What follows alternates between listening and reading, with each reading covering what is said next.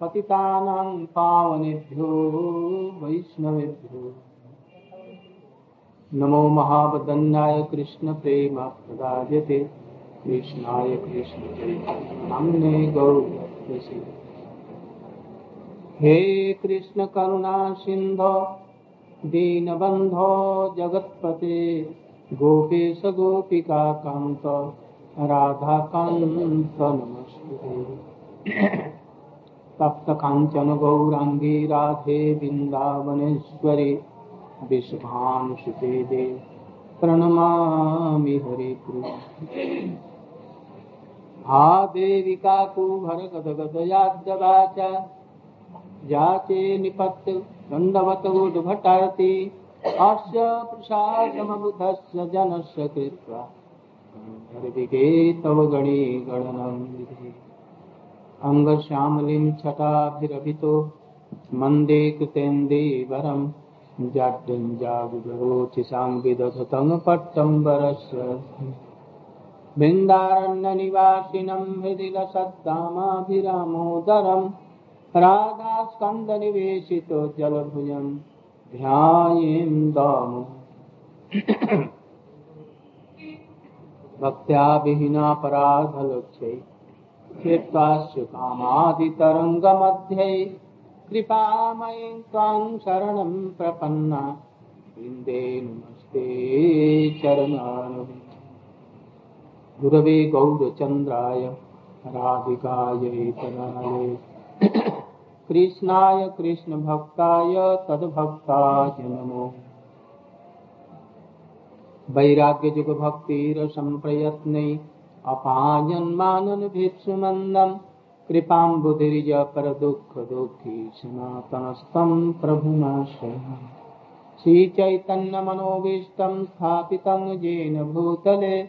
स्वयं रूप कदा मह्यं ददाति सपदान्तिकम्।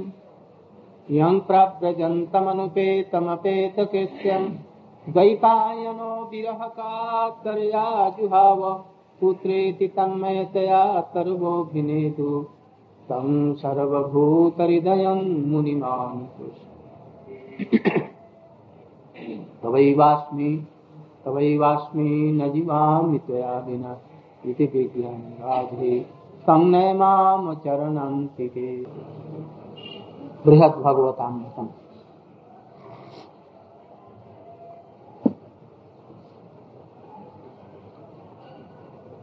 परसों हम लोग, कल हम लोग।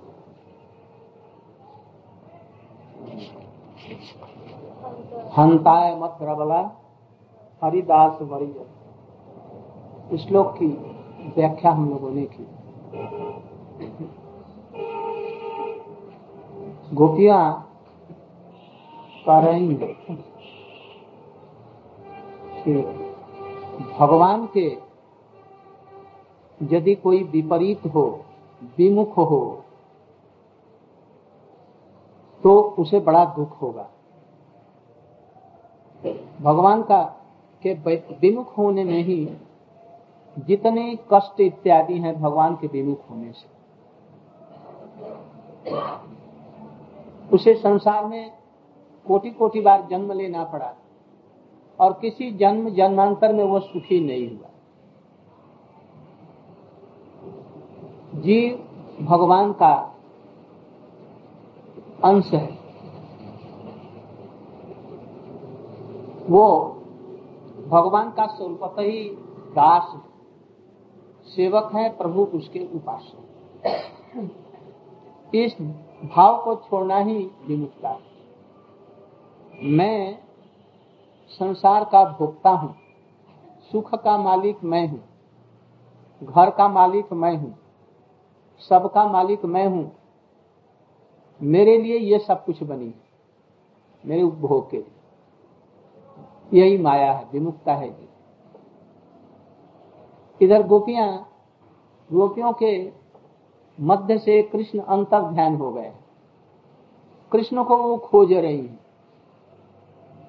कृष्ण तो उनसे कहीं नहीं दूर हैं।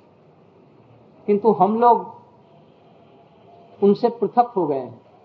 हम लोगों को यदि खोजना है और भगवान को पाना है तो कृष्ण, उनकी जैसी उत्कंठा यदि किसी को हो तो भगवान भी सकते। बिना वैसी उत्कंठा के भाई भगवान का मिलना नहीं यदि किसी प्रकार से नारद इत्यादि को बीच में दर्शन भी उन्होंने दे दिए तो सब समय के लिए वो नहीं देख सकते। छिप गए उत्कंठा बढ़ाने के लिए। यहाँ पर भी उन्होंने अपने आप भगवान ने कहा है कि तुम लोगों की उत्कंठा बढ़ाने के लिए मैं कहीं दूर नहीं था, केवल छिप गया तुम्हारी उत्कंठा कैसी है?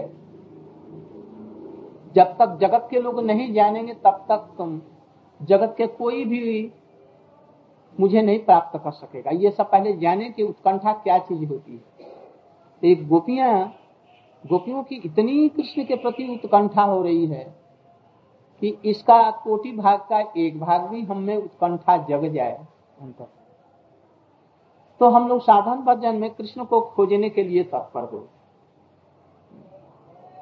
किंतु ये उत्कंठा उदित होगी कहाँ से?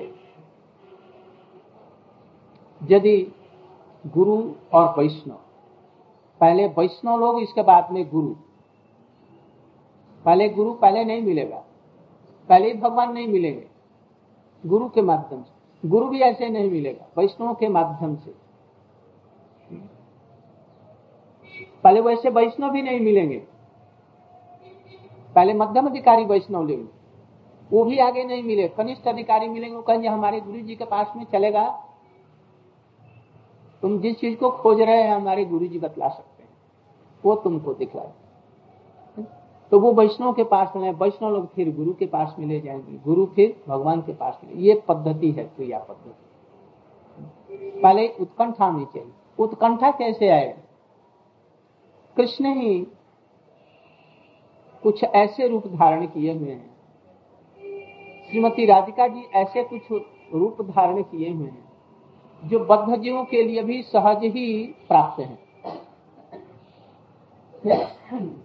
कृष्ण जीवों को अपने तरफ़ लाने के लिए सुगम बनाने के लिए सालग्राम बन गए। सबके लिए सुलभ है ना? सबसे उनकी प्रिया जी बन गई तुलसी। बिना तुलसी के सालग्राम की सेवा नहीं होगी। इसलिए तुलसी जी भी सहज हो गई और सालग्राम के रूप में वो भी हो गए। गिरिराज गोवर्धन के रूप में जगत में। उनकी प्रिया जी हो गई जमुना जी।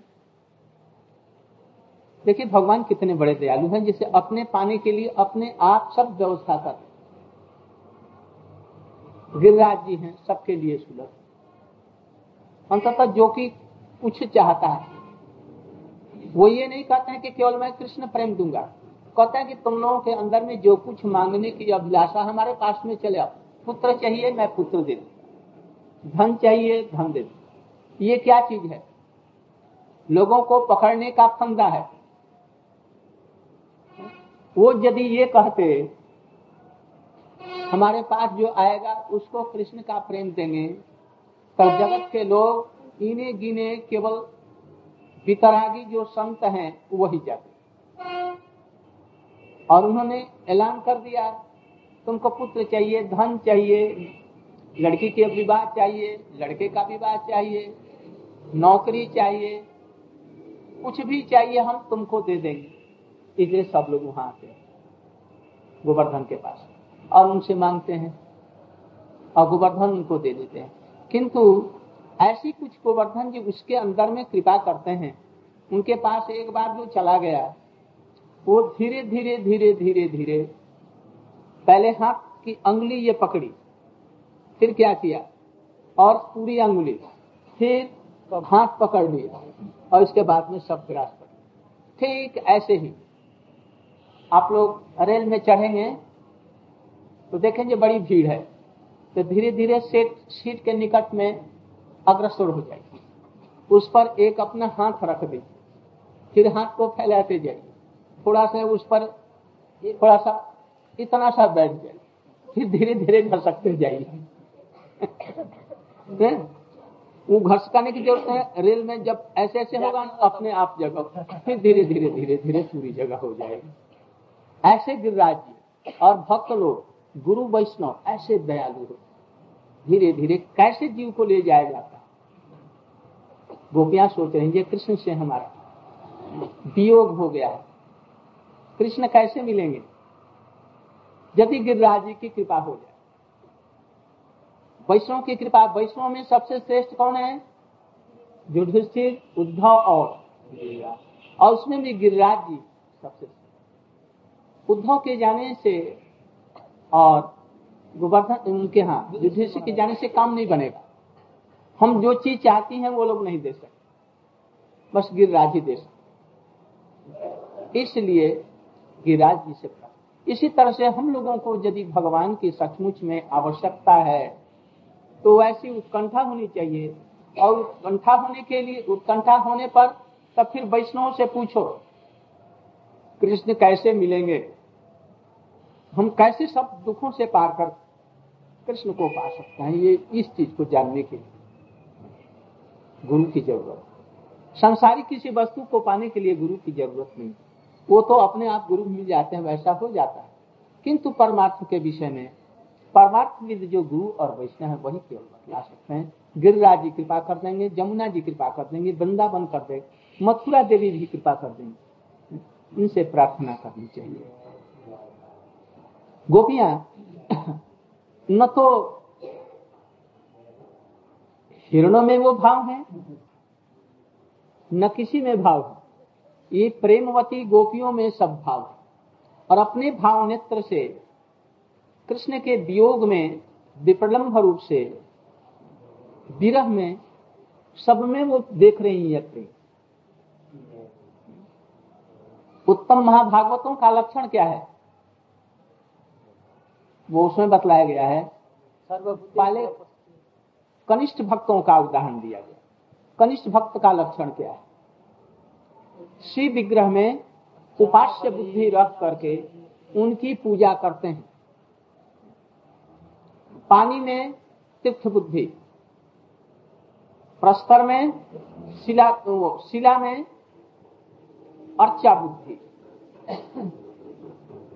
और पाद तीर्थ चरणामृत में पानी पानी में चरणामृत, ये भावना करें किंतु यदि जीवों के हृदय में जो प्रभु विराजमान हो रहे हैं, उनके प्रति कोई भी भाव नहीं रखते तो क्या है वो? गो खर स एव गो। गो गो माने चतुष। पाए जो जानवर हैं उन जानवरों में भी खर गधा इनमें भी। क्या बतला है सब जगह तीर्थों में वो सात्म बुद्धि ये शरीर में कुनप में आत्मबुद्धि रखता है, अतः शरीर में आत्मबुद्धि रखने वाला व्यक्ति। सर्वत्र तीर्थों में भगवत बुद्धि या कुछ ऐसा रखता है। किंतु भगवत भक्तों में कोई न तजनेशु माने भक्तों के लिए, उसके हृदय में कोई आदर नहीं है। वैष्णव के प्रति आदर नहीं गुरु में भी कैसी बुद्धि, मत्स्य बुद्धि रखने वाला जी, गुरु जी सब कुछ नहीं जानते हैं। हमसे थोड़ा सा अधिक ये संसार की बातें जानते हैं। सब कुछ नहीं जानते। इसलिए सब विषय में परामर्श लेने की आवश्यकता नहीं है। ऐसा रखने वाला भगवत बुद्धि नहीं रखता। तो वो पशुओं में भी गधा के समान है। ऐसे लोगों का संग छोड़ना चाहिए। इसलिए गोपियों में उसका कनिष्ठ अधिकारी का ये, वो कभी कभी छोड़ देगा भजन। कुछ दिन भजन करेगा। और वैसी उसकी बुद्धि रही है। इसलिए कुछ दिन होने के बाद में उसका भजन कुछ शिथिल हो जाएगा। जो चीज़ चाहेगा वो संसारिक वो देंगे नहीं क्यों तो वो चिन्मय वस्तु है। इसलिए उसकी बुद्धि खराब हो जाती है, वहाँ से भ्रष्ट हो जाता है। मध्यम अधिकारी का ये लक्षण बतलाया। भगवान के प्रति प्रेम और संतों के प्रति, भक्तों के प्रति मैत्री और अपने से जो अनुगत हैं, जिनको श्रद्धा है, उनके ऊपर में दया या कृपा और जो भगवत विरोधी व्यक्ति हैं, विमुख है, उनकी उपेक्षा। ये मध्यम भक्तों का लक्षण कृपा तो सब पर करना चाहते हैं ये। सब पर प्रेम नहीं होगा। जीवों के प्रति प्रेम करना ये अन्याय है। नहीं कर सकते। सांप के ऊपर में, बाघ के ऊपर में आप यदि प्रेम करने जाए तो आपको खा जाएगा। वो प्रेम नहीं करेगा। इसलिए जैसा योग्य है, भगवान के प्रति प्रेम हो और वैष्णव के प्रति मैत्री भाव। ये मैत्री भाव भी तीन प्रकार का जो उत्तम हमसे है सेवायुक्त मैत्री, बराबरी के जो मध्यम है, उनके प्रति मैत्री और अपने से जो थोड़े से नीचे हैं, उनके प्रति मैत्री किंतु कृपायुक्त मैत्री। ये तीन प्रकार। और विमुखों को अवज्ञा। ये मध्यम अधिकारी का। और उत्तम अधिकारी का है?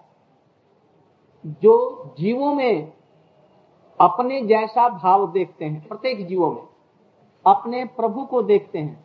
और प्रभु के प्रति इसका भी वैसा ही भाव है जैसा मेरा भाव प्रहलाद महाराज जी देखेंगे कि हमारे जो भगवान हैं, आराध्य, इनके हृदय में है। और मैं जैसे इनका शांत रस से या दास्य भाव से भगवान का जो भजन करता हूँ, ये भी ज़रूर सभी करते हैं। पेड़ भी वैसा ही कर रहे हैं, वृक्ष भी वही कर रहे हैं, सब लोग वैसा ही कर, प्रत्येक जीव ही ऐसा भजन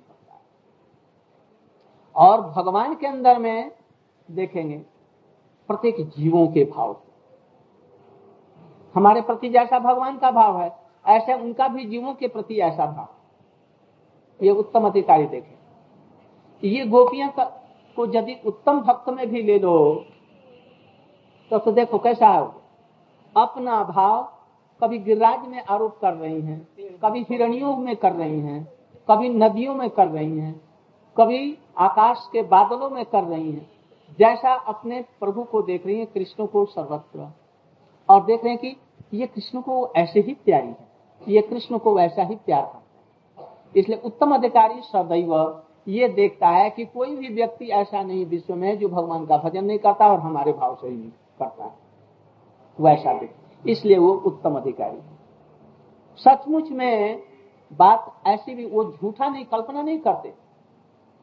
वो ऐसा देखते हैं जब किसी किसी न, किसी रूप में अन्य व्यतिरेक रूप में वो सभी लोग भगवान की सेवा में ही लगे हुए हैं। प्राणी मात्र। वो है ना? ये जथांग माम प्रपद्यंते ताम तथा भजाम्य हम मम वर्तमा अनुवर्तनते, मनुष्य पार्थ। सभी लोग भगवान के भजन में ही लगे हुए वो देखते किसी को ये नहीं देखते हैं कि ये भगवान के विमुख गोपियाँ देख रही हैं। हम कृष्ण से जैसे स्नेह करती हैं, प्यार करती हैं। समस्त जितने तरु लता वृक्ष, पहाड़, पर्वत, नदी, नाले, जो कुछ है, सभी सचेतन है और सभी कृष्ण की सेवा कर नदियाँ, ये गोपियाँ गिरिराज में जाएँगे, ऐसा सोचा। बहाना बने स्नान करने के लिए जाए पाशी में हरदेव जी का मंदिर होगा। उसमें दर्शन करें। किसी को इसमें इतराज नहीं होगा हमारे घर वालों को भी। बहाना बना देंगे जैसे हम गिरिराज जी का मानसिक गंगा में स्नान करके हरदेव का दर्शन और पाशी में कृष्ण गोचारण कर रहे हैं बस उनका दर्शन हो जाए।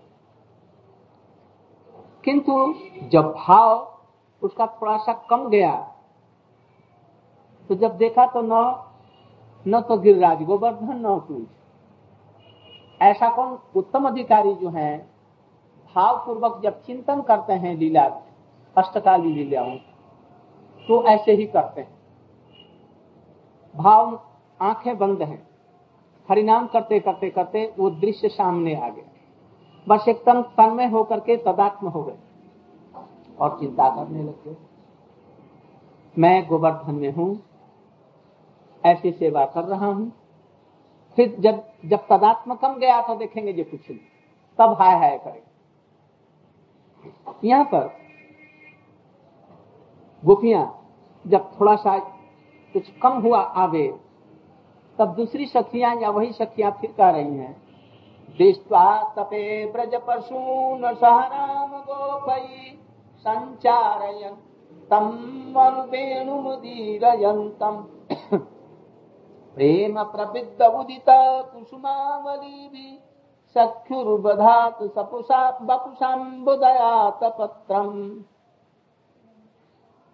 वो, कुछ आगे बढ़ी। ये घर में बैठी हुई चल रही है। गोपियाँ घर में बैठी हुई है, परस्पर आलाप कर भाव कुछ कम हुआ, फिर भाव जब बढ़ा कर वो देख रही है। देखो तो दृष्टवार कृष्ण गोचारण करते करते वन में प्रवेश किए हैं। उनके साथ में ब्रज पशुन सह राम गोपई, उनके साथ में राम भी हैं, बलदेव भी और गोप पिंड संचार यंत्र भ्रमण कर रहे हैं। भ्रमण करते करते करते देखा कि कृष्ण गौओं को चरा रहे हैं। दोपहर का समय है। चराते रहे गौ में कुछ चली गई। वो तो घास चाहिए उनको। वृक्षों की छाया में वो घास है, या कहीं धूप में घास है। कहा घास है, ये उनको नहीं देखना। घास चाहिए, हरी घास। कहीं एक भी दिख जाए, दो भी घास, कुछ पत्ते मिल गए, बस गाय ललत करके उधर में चली जाती। अब दोपहर का समय था। सब सिलाएँ गर्म हो रही। बालू रेती मिट्टी नीचे की गर्म हो रही पहले जो गोवर्धन में गए होंगे परिक्रमा में, पहले वहाँ पर बालू की राशि रथ चारों तरफ़ आदमी उस पर चलते थे आजकल तो वो सड़क बना दी तो बालू तप्त हो जाती है गर्मी के दिनों में। कृष्ण ने देखा, जैसे गायें घास चरने के लिए आगे बढ़ गई और शिलाएँ तप्त हो गई हैं। तो कृष्ण ने सोचा गाय भी कष्ट पा रहे हैं हमारे सखा भी कष्ट पा रहे हैं। वेणुम उदीर यमतम मल्लाराग गाय। मल्लाराग किसको कहते हैं? मेघ जिससे कि आ जाते हैं। और मेघ पानी बरसाने लगते हैं। भारतवर्ष में इन सब रागों का अनुसंधान हुआ था। अभी तानसेन और ब्रिजू बावरा। हरिदास जी थे ये सब तक ये राग रागनिया कुछ थी। हम लोगों में नरोत्तम ठाकुर तक ये राग रागनिया कुछ थी। इसके बाद में वो सब राग रागनिया केवल नाम मात्र की रह गई। ऐसे राग आलापते थे बीणा के ऊपर में या इसके ऊपर सचमुच में वो राग रूप रख एकदम लेकर के वहाँ पर प्रकट हो जाता कभी कभी वन में आग लग जाती थी। कभी कुछ हो जाता था। हमने हमने सुना है, पढ़ा है ये हरिदास जी के तान सिंह और बैजू बावरा दो शिष्य थे। बैजू बावरा वो कुछ अखड़ टाइप का था। कौन? बैजू बावरा अखड़ टाइप का। फकीर एकदम। और ये राजाश्रय ले लिए तानसेन इसलिए इनको कुछ जान गए लोग। और ये अपना नाम ताम कुछ भी नहीं चाहते थे। उनको तो राग से आवश्यकता है। तो बैजू बावरा सुना कि तान से वहाँ दिल्ली में उस समय कोई गान गाता हुआ सड़कों पर नहीं जा सकता था। यदि गाया तो उसको पकड़ करके तानसेन का पास ले जाते। और उसके सामने कीर्तन करने में जब परास्त होते तो उनको दंड दिलवाता। इसके लिए कोई नहीं जाता। बैजू बारात सुना और दिल्ली गया। सड़क पर ऐसे ही गाने लगा। लोगों की भीड़ हो जाती। तानसेन को, बादशाह अकबर को खबर मिली। मैं कहा, जी, कौन ऐसा गा रहा है? सब लोग फिर बड़ी टूट रही है तो तानसेन की बदनामी हो गई। तो उन्होंने उनको बुलाया। आपको प्रतियोगिता में आना पड़ेगा। और नहीं तो दिल्ली में नहीं गा सकते। आज प्रतियोगिता है तो ठीक है। प्रतियोगिता कहाँ होगी? उन्होंने कहा राज्यसभा में हो जाए। उन्होंने कहा निर्णय कौन लेगा? ये कौन सुंदर गाया? अच्छा मीठा गाया? तो महाराज लेंगे रानी सब मैं इन पर विश्वास नहीं करता। मैं चाहता कि जंगली पशु और पक्षी ये निर्णय देंगे। वन के हिरणे और जैव जंतु जितने वो निर्णय दे। वो मुझको मान्य होगा। आप लोगों का नहीं।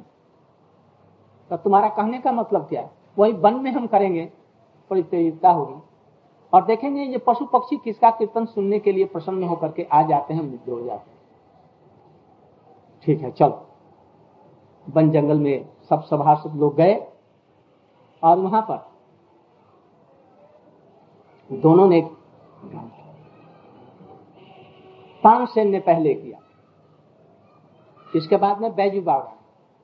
बैजू बावड़ा बिना लेकर के जब गाने लगे तो दल के दल हिरणे और पशु सब वहाँ पर उपस्थित हो गए। उन्होंने एक माला पहले से रखी थी। वो माला लेकर के फूलों का एक हिरणी के गले में डाल दिया और गाना बंद किया। गाते रहे और तब तक एक हाथ से उठाए, उसको सुध बुध नहीं रही हिरण को। और उन्होंने गले में एक हाथ से उसकी माला डाली। इसके बाद में आलापना बंद कर दिया। और इसके बाद में जहाँ बंद हुआ तहां ज़ोर से हिरणी भागती उन्होंने कहा जैसे मैं इनको कहूँ हमसे श्रेष्ठ हैं। यदि वो हमारी माला लौटा करके दे दे। उस हरणी को बुला करके माला हमारी ले ले। फिर ये एक ऐसा कहीं होता है? उन्होंने फिर बिना उठाया उन्होंने। तान तान से और अलागर लगाते लगाते पसीने से तरबर हो गए, किंतु किरण नहीं आए और माला नहीं लौटे। कभी कभी ये पशु हैं, ये क्या एक बार आ गए, फिर आ गए। अजय ठीक। बस फिर लिया। और इस बार इतना और सुर से गाया कि और भी हिरणे, और वो भी एकदम एक तक देखते हुए आ करके एकदम सहारे आ गए। और उन्होंने गाते गाते एक हाथ से उसकी माला उतार ली। इसके बाद में जब गान बंद किया तो सब ऐसे लोग कीर्तन करने वाले थे, मधुर पद गाने वाले। वर्षा का ही तो वर्षा हो गई, आग कही तो आग लग गई। ऐसे ये सब गान होते थे। तो कृष्ण ने मधुर बंशी बजाई मोहन बेनु। मोहन बेनु मैंने सबको मोहित कर दे। जब ही जंगल में प्रवेश किया। मेघों ने देखा कि हमारा सखा आ गया।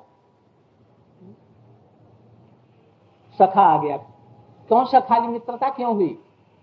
वो भी श्याम रंग का, हम भी श्याम रंग के। दोनों हम लोग एक से हैं। इसलिए उनके प्रति रोज रोज आते हैं बने जंगलों में। अब धीरे धीरे मित्रता हो गई। ये सोच रही है गोपियाँ। उसमें का किसी से मित्रता है? किंतु ऐसा सोच रही अब कृष्ण ने जब मंत्र गति से, जबकि बजाई बेनू, अब देखिए जी, हमारा सखा आ गया।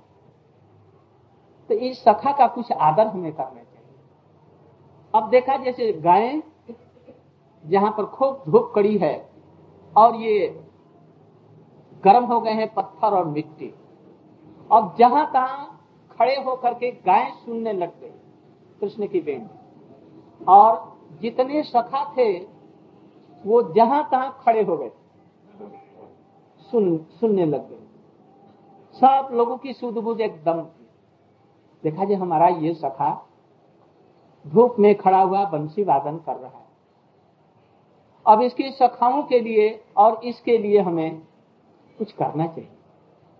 बस अपने आप दिष्टा तपे बजपसून सह राम गोपई संचारयंतम अनुवेणु मुदीरयंतम साथ ही साथ में उदित हो गए मैं कहीं नहीं था, कि मल्लार राग कृष्ण ने गाया था धीरे धीरे ये अपने सखाओं के, इन कृष्ण के आह्वान से मुरली की ध्वनि से सब एकदम दल के दल वेग वहाँ पर उपस्थित हो और आकर के केवल कृष्ण पर नहीं अपने को अच्छा देती है जहाँ जहाँ गाय हैं जहाँ जहाँ बच, बछड़े हैं या जहाँ जहाँ गोप लोग हैं सबके ऊपर में उस सेवा करने की भावना से मिताली निभाने के लिए सबके ऊपर में अपने तन से ढक दिए तन से ढकने से हुआ क्या? प्रेम प्रबुद्ध। और प्रेम बढ़ा। ऐसा प्रेम बढ़ा कि उनके आँखों में आँसू आ गए। और आँखों से आँसू हिमकण जैसे, गर्मी का दिन था, हिमकण जैसे ऊपर से गिर उदिता कुसुमावली थी उनसे जो नेत्र से जो पढ़ रहे हैं, वो कुसुम के समान कुसुमावली। फूलों जैसे और खूब सुंदर घृण युक्त वो गिरने लगी बुद्धि बाधा, होने लगी बाधा बुद्धि होने लगी सख्युर बधा सब अपुसार आप आत्मपत्र मने छाता। अपने शरीर को ही छाता बना दिया। किंतु कुछ छाते ऐसे होते हैं जरा वो छेद वाले कपड़ों में कपड़ा झीना होता है। तो जब खूब घना हुआ कपड़ा में और सब पालिश अधिक हुई तो, तो जितने पानी है सब बाहर में जाएगा। और इसमें नहीं तो खूब धीरे धीरे छोटी छोटी हिमकण जैसे। उसी के अंदर से थोड़ा थोड़ा वैसे इनके शरीर के अंगों से अश्रु कुछ कण हिम के रूप में, फूल के रूप में बरसने लग गए। शक्रु बधा तो सब उषाम और क्यों कर रहे हैं? उत्प्रेक्षा कर रहे हैं। क्यों? इसलिए